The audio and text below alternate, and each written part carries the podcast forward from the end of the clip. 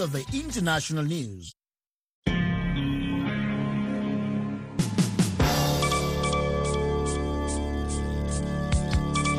Ni saa tatu kamili jioni Afrika Mashariki. Hapa Washington DC, Marekani ni saa nane kamili mchana. Habari kuu za dunia. Jina langu ni Kenneth Bwire. Rais wa Jamhuri ya Kidemokrasi ya Kongo Felix Tshisekedi yuko Beijing, China wiki hii katika ziara ya kikazi ambapo nchi hizo mbili zinatafuta namna ya kutatua mizozo inayohusu madini ambayo yanatishia kuvuruga uhusiano wa kidiplomasia kati ya nchi hizo mbili. Ziara hiyo inafanyika wakati asilimia kubwa ya sekta ya madini ya DRC ipo chini ya usimamizi wa China. Chisekedi anatarajiwa kuisukuma Beijing kufanya mashauriano mapya kwa mikataba ya kiasi cha dola bilioni 6.2 ya madini iliyosainiwa na kampuni za Jamhuri ya Kidemokrasi ya Kongo mwaka 2008 wakati wa utawala wa Rais Joseph Kabila. DRC pia huenda ikaomba msaada wa China kukabiliana na makundi ya waasi mashariki mwa Kongo. Ziara ya Shisekedi nchini China ni ya kwanza tangu alipoingia madarakani mwaka 2019. Inajiri wakati DRC inajitayarisha kwa uchaguzi mkuu mwezi Desemba mwaka huu. Kulingana na waziri wa mambo ya nje ambaye alifanya kikao na naibu waziri mkuu na waziri wa mambo ya nje wa DRC Christophe Lutundula, China ipo tayari kushirikiana na Jamhuri ya Kidemokrasi ya Kongo katika mradi wa ujenzi wa barabara na reli. DRC ni mzalishaji mkubwa wa madini ya cobalt kote duniani na madini mengine ya almasi, dhahabu, lithium na mengineyo. China ni mfanyabiashara mkubwa na mshirika wa Jamhuri ya Kidemokrasia ya Kongo. Rais wa Kenya Dr William Ruto amewashutumu maafisa wa kukusanya kodi KRA kwa kupelekea serikali kukosa kukusanya kodi inayostahili kutokana na ufisadi, hongo na kushirikiana na watu wanaokwepa kulipa kodi. Ruto ambaye aliingia madarakani mwezi Agosti mwaka uliopita aliahidi kuinua kipato cha watu maskini. Amekumbana na wakati mgumu kutokana na deni kubwa la serikali, kukosa kukusanya kodi ya kutosha na bei ya juu ya bidhaa muhimu. Watumishi wa umma wamelalamika kuhusu kuchelewa kulipwa mishahara yao katika miezi ya hivi karibuni, huku serikali za kaunti zikiwa zimetishia kusitisha shughuli za kawaida kutokana na kuchelewa kupata pesa kutoka kwa serikali ya kitaifa. Ruto amewaambia viongozi wa mamlaka ya kukusanya kodi KRA kwamba ufisadi, hongo na maafisa wake kushirikiana na watu kukwepa kulipa kodi ndizo sababu zinazopelekea serikali kukosa kupata pesa za kutosha kufadhili miradi yake. Maafisa wa KRA wamekataa kusema lolote kuhusu madai hayo. Uganda inajitayarisha kufanya maamuzi ya mwisho kuhusiana na ujenzi wa kiwanda chake cha kusafisha mafuta. Wizara ya nishati ya Uganda imesema kwamba hatua hiyo inayotarajiwa kufanyika mwezi ujao ni muhimu wakati nchi hiyo inajitayarisha kuanza kuchimba mafuta ghafi ifikapo mwaka elfu mbili ishirini na tano. Uganda iligundua kuwa na mafuta katika eneo la Albertine magharibi mwa nchi miaka kumi iliyopita. Inakadiriwa kwamba kuna akiba ya mapipa bilioni 6.5 ya mafuta ghafi.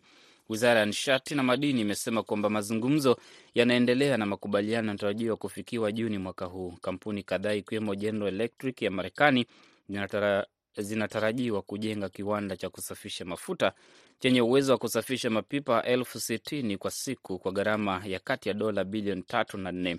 Vitalu vingi vya mafuta nchini Uganda vinamilikiwa na kampuni ya Ufaransa ya Total, Sinok ya China na kampuni ya mafuta ya kitaifa ya Uganda UNOC. Uchimbaji wa mafuta katika mradi wa Tilenga katika ziwa Albert utaanza mwezi ujao.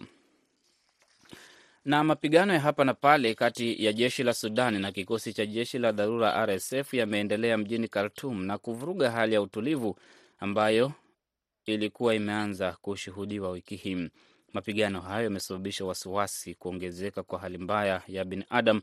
Makubaliano ya kusitisha vita ambayo yanafuatiliwa na Saudi Arabia pamoja na Marekani yalipatikana baada ya wiki tano za mapigano mjini Khartum na sehemu nyingine za Sudan, ikiwemo katika eneo la Darfur ambalo limeshuhudia ukosefu wa amani kwa muda mrefu. Mapigano ya Sudan yanahusu mgogoro wa madaraka kati ya jeshi la Sudan na kikosi cha jeshi la dharura RSF yamepelekea kuwepo hali mbaya ya kibinadamu na zaidi ya watu milioni moja na tatu kuhama makwao pamoja na kuyumbisha usalama wa eneo hilo lenye misukosuko. Nakomea hapo kwa sasa. Naitwa Kennes Bwire na kuacha na Sande Shomari kukuendelezea kipindi cha Kwa Undani.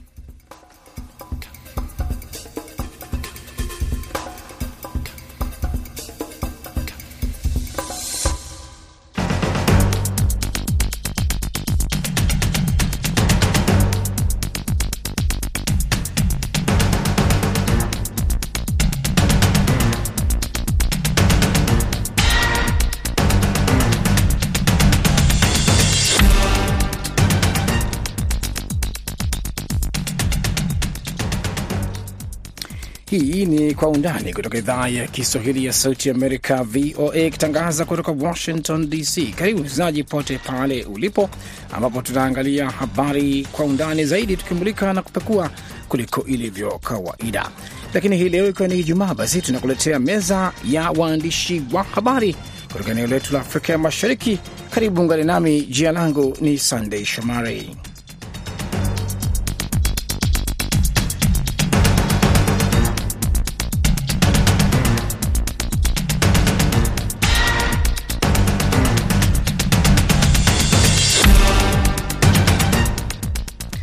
Nam msikilizaji, karibu kwenye meza ya waandishi wa habari, na hii leo e, tukimulika yale yanayojiri Afrika ya Mashariki pamoja na duniani kwa ujumla. Hii leo basi tunaangalia swala moja ambalo limezunguka na kutamba, ilikuwa ni wiki hii, swala la kukosekana au mbinu za hali ya ugonjwa wa fistula duniani. Wanawake na wasichana maeneo mengi yaliyoko vijijini wametajwa kukutana na changamoto mbalimbali kuhusiana na ugonjwa huu, ambapo dunia inamulika nini kifanyike kuwasaidia hawa wanawake na nini ambacho kinafanyika mpaka sasa. Mpaka sasa e, nao waandishi wa kuweza kuzungumza na kujadili haya yale ambayo yamejiri kwenye maeneo mbalimbali e, kutoka kule nchini Uganda, John Kibego e, mwandishi wa kujitegemea, karibu sana na vilevile vile kutoka kule nchini Tanzania, Doto Emmanuel Bulendu. E, karibuni kwenye meza ya waandishi wa habari.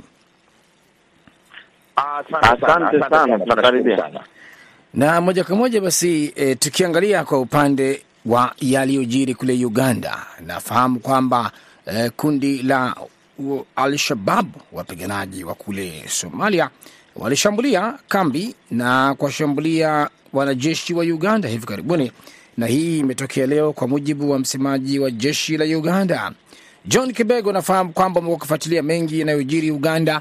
E, nafahamu yako mengi, lakini pia hebu tueleze swala hili unavyolifahamu.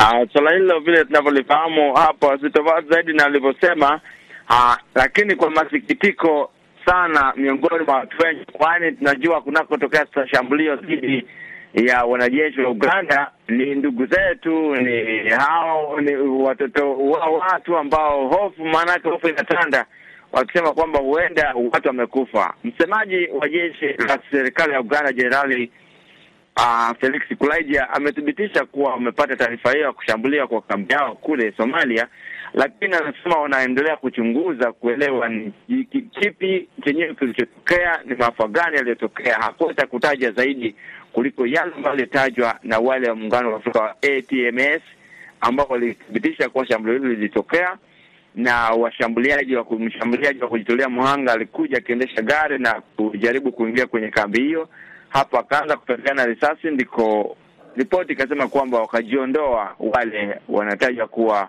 wanashukiwa kuwa ni magaidi.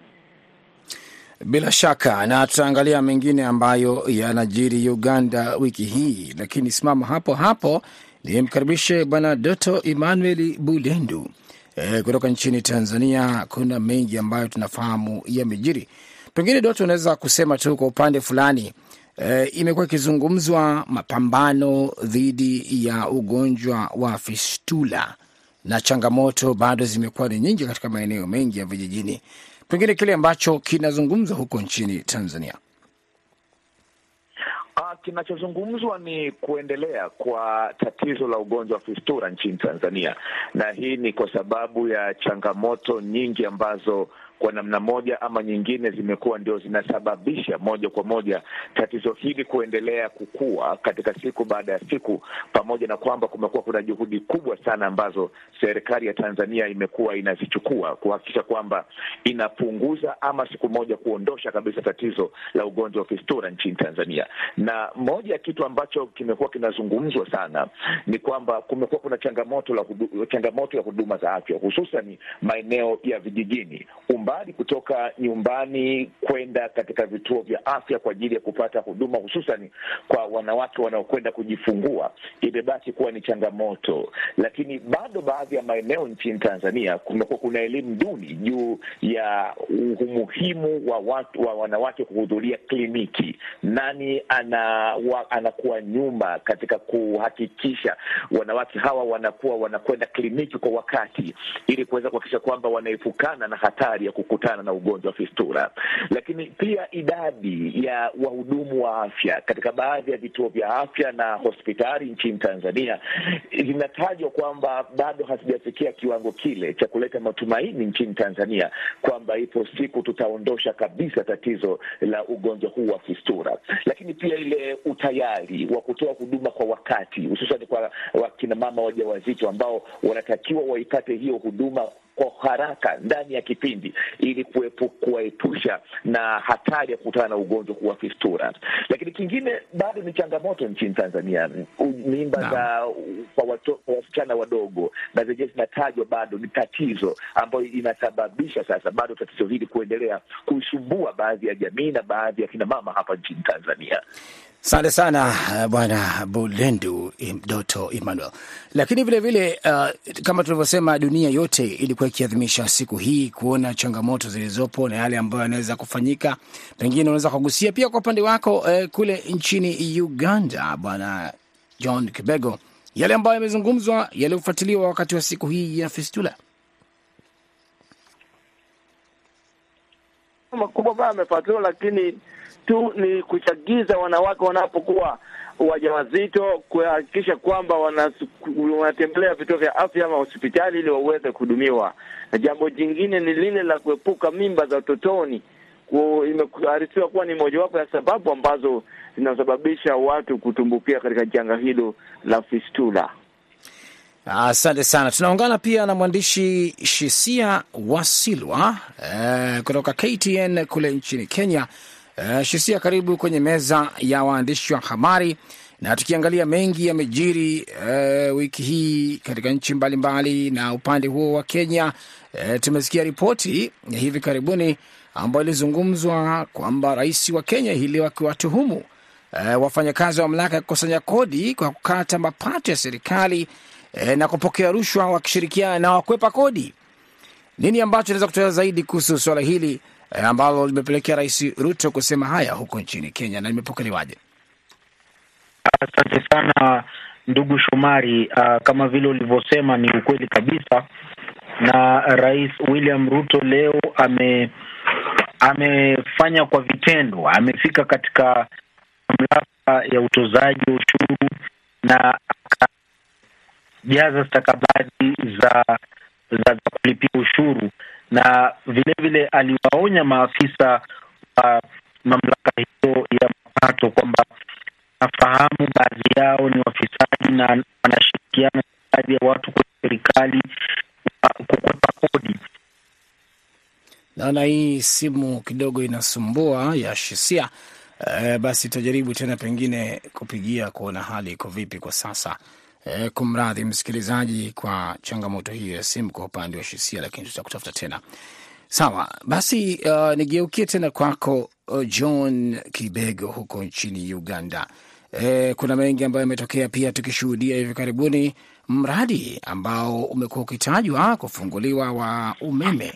Huu ulifanya uh, rais wa Tanzania uh, Samia Suluhu Hassan kusafiri hadi huko Uganda na kutana na rais wa Uganda Yoweri Museveni. Hebu tueleze zaidi kuhusu uh, mradi huu wa umeme huko. Uh, naam bwana Sande, mradi huo wa umeme ni mradi mkubwa wa kimkakati na miongoni mwa habari zilizotamalaki katika vyombo vya habari huku Uganda jana, leo ni hiyo habari muhimu sana uh, ambayo inaizungumzia mradi huo wa umeme wa Kikagata Murongo Hydropower Plant.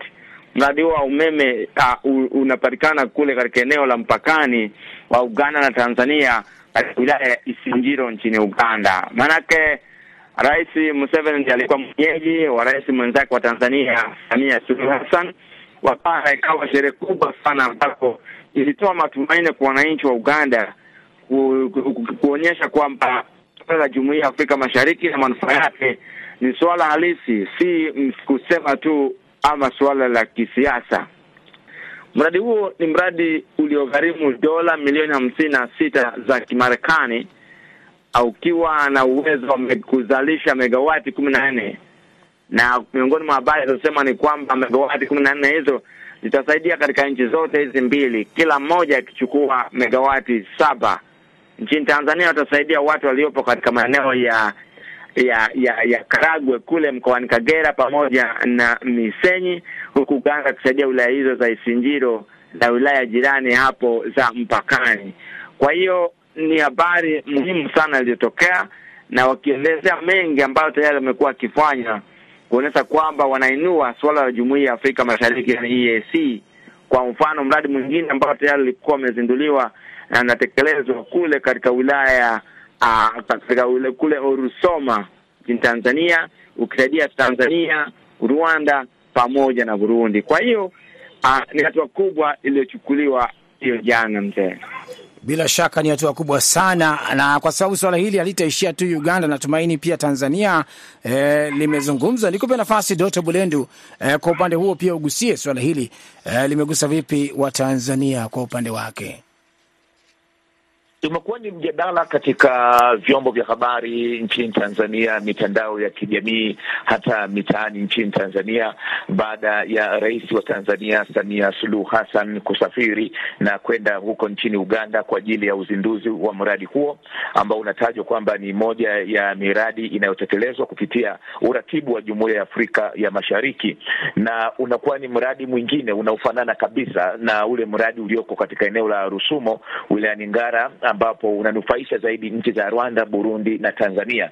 Sasa kufikiwa makubaliano na, na kuzinduliwa kwa mradi huu kwa nchi hizi mbili, ambapo kwa Tanzania wanufaika wa kwanza kabisa itakuwa ni hizo wilaya wilaya ambazo zipo katika mkoa wa Kagera ambao uko jirani kabisa na nchi ya Uganda, kumeleta ahueni kubwa sana na umekuwa una, umepata mjadala chanya sana nchini Tanzania kwa sababu unatajwa utakwenda kwanza kabisa kurahisisha kupatikana kwa huduma ya nishati ya umeme katika maeneo mengi ya mkoa wa Kagera nchini Tanzania, ambao pia wamekuwa wananufaika na ule mradi wa pale Rusumo ambao unalenga zaidi kunufaisha nchi za Burundi na Rwanda. Kwa hiyo kwa ukanda huu imekuwa ni moja ya mjadala mzuri ambao umeendelea nchini Tanzania, lakini kikubwa kinachozungumzwa ni kwamba eneo la Kagera na Uganda ni eneo la kimkakati, na sasa hivi wote tunafahamu kwamba Tanzania na Uganda, na, na Uganda zimetekeleza baadhi ya miradi, si tu huu, baadhi ya miradi mingi ya pamoja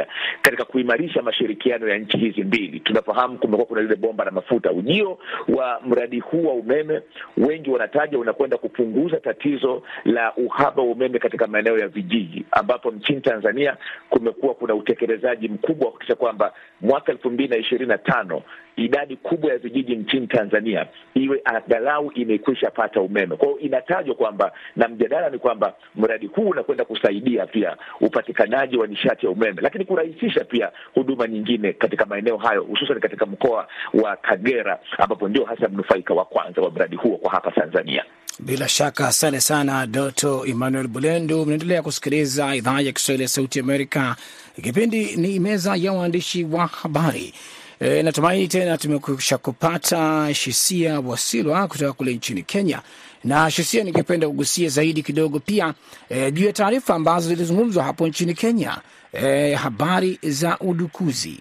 Lakini tunakumbuka kwamba pamoja na hayo e, kutajwa kwamba kuna udukuzi umeendelea kutoka China, lakini kuna afisa mwandamizi katika wizara ya usalama ya Kenya alipozilia mbali hiyo ripoti ya shirika la habari la Reuters na kusema kwamba ile ilikuwa tu ni propaganda ikidai kwamba kulifanyika mfululizo wa udukuzi kwa miaka mingi. E, sasa labda tueleze zaidi e, taarifa hii imepokelewa vipi na yapi mengine yanayojiri kutokana na hilo?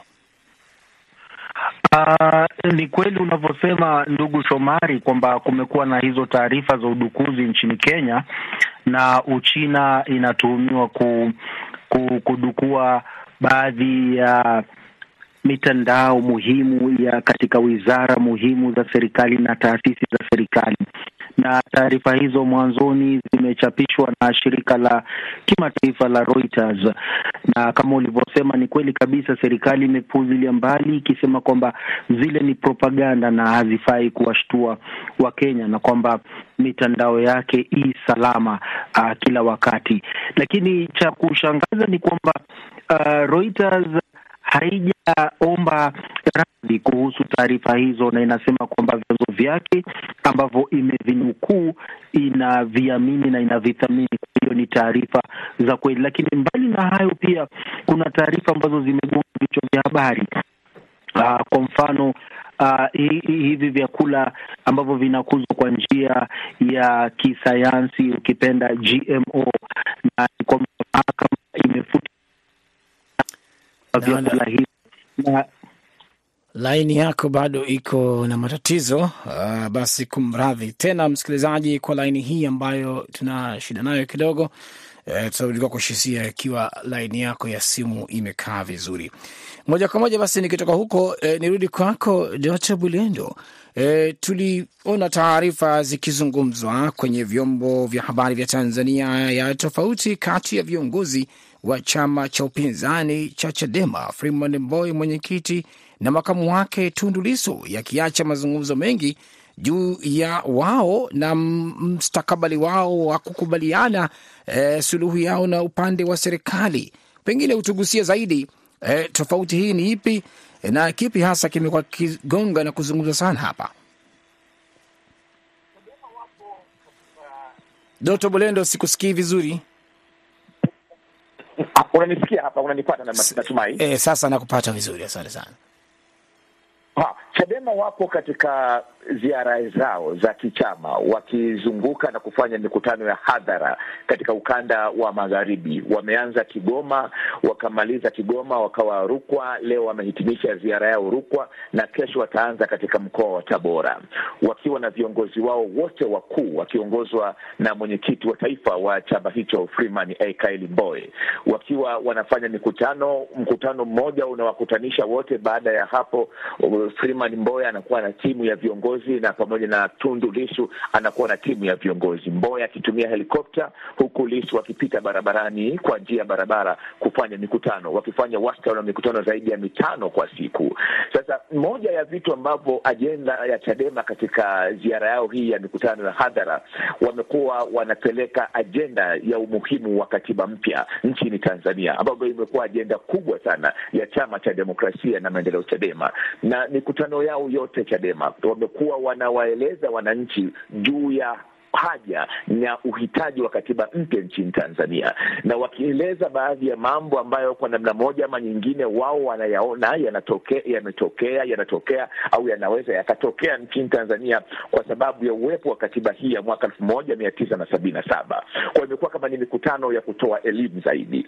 Tundu Lisu na Freeman Mbowe ndio wamekuwa viongozi vinara wa kuzungumza katika mikutano hiyo. Freeman Mbowe toka mkutano wake wa kwanza kabisa mara baada ya Rais Samia Suluhu Hassan kuruhusu mikutano ya hadhara kwa vyama vya siasa, mkutano wao wa kwanza ukiwa hapa Mwanza, siku zote amekuwa anahimiza zaidi ustahimilivu, watu wawe na subira, kwamba zile ara nne ambazo alizisema Rais Samia Suluhu Hassan, hususan maridhiano, kwamba ndicho kitu kinachoendelea katika mazungumzo kati ya pande mbili, Chadema pamoja na serikali kupitia Rais Samia Suluhu Hassan, na iliundwa hadi kamati. Sasa Freeman Mbowe katika hotuba zake zote amekuwa na matumaini kwamba Rais Samia Suluhu Hassan atatekeleza yale aliyowaahidi wao Chadema katika hilo dhana ya maridhiano lakini Tundu Lisu yeye akiwa katika ziara kuanzia Kigoma, Rukwa, anakuwa anaonyesha wasiwasi na anasema kasi ya utekelezaji wa maridhiano hayo anaona yeye iko chini sana, huku akionyesha wasiwasi. Kwa mfano, alikuwepo juzi katika mazungumzo yake alijaribu kutaja majina ya watu ambaye anasema ameshtushwa kwamba wamepata uteuzi, wakati wao Chadema waliwalalamikia kama ni miongoni mwa watu ambao walishiriki katika mateso yao, kwa mujibu wao Chadema. Chadema. Sasa kauli hizo mbili zilisababisha vyombo vya habari nchini Tanzania katika kurasa za mbele, hususan magazeti yakaandika kwamba viongozi wa juu Chadema wapishana kimitazamo juu ya maridhiano kati ya Chadema na serikali hali ambayo iliibua mjadala katika mitandao ya kijamii nchini Tanzania. Upo upande unasema hawaoni tabu viongozi wa juu haukupishana, wengine wakisema ilitakiwa Chadema wawe na msimamo mmoja, hususan wakiwa katika majukwaa sande. Kwa hiyo hichi ndicho ambacho kimesababisha mjadala mkali juu ya kauli mbili na mitazamo miwili juu ya maridhiano kwa viongozi wakuu kabisa hao wa Chadema. Bila shaka tutaendelea kufuatilia hayo yanayoendelea, lakini vilevile uh, nikirudi kwako John Kibego, najua kuna taarifa zingine ambazo uh, tukuzifuatilia hapo Uganda, labda ambazo unaweza kutuambia hasa eh, nikizingatia hii ambayo kidogo iko nje, kukamatwa kwa Fulgens Kayishima. Huyu ni mmoja wa wale watoro wa mwisho kabisa waliokuwa wanasakwa kwa kuhusika kwao kwenye mauaji ya kimbari ya 94 kule nchini Rwanda, ambaye amefikishwa mahakamani Afrika Kusini e, siku mbili baada ya kukamatwa wiki hii. Pengine hilo e, kwenye Uganda na yale ambayo yanazungumzwa ni yapi? Hayo tu katika vyombo vya habari lilo limezungumza, likuwa suala kubwa sana, akizingatiwa kwamba Rwanda ni nchi jirani na nyuma kule kumekuwepo kutoelewana kwamba kuna majesushi wanatoka Rwanda na kuingia nchini Uganda. Ni suala ambalo limezungumzwa, lakini kutokana na kwamba walikamatwa kule Afrika Kusini halijatiliwa manane zaidi. Bila shaka na pengine kwa upande wako uh, Bulendo, najua pia ulikuwa ukifuatilia suala hili e, Tanzania amekuwa ni mdau wa karibu wa Rwanda. Hili swala wakamatwa eh, kwa huyu mshukiwa ambaye amekuwa kwa muda mrefu amekimbia miaka ishirini inatafutwa. eh, kile ambacho wewe unakisikia sasa, eh, kukamatwa kwake kumepokelewa vipi?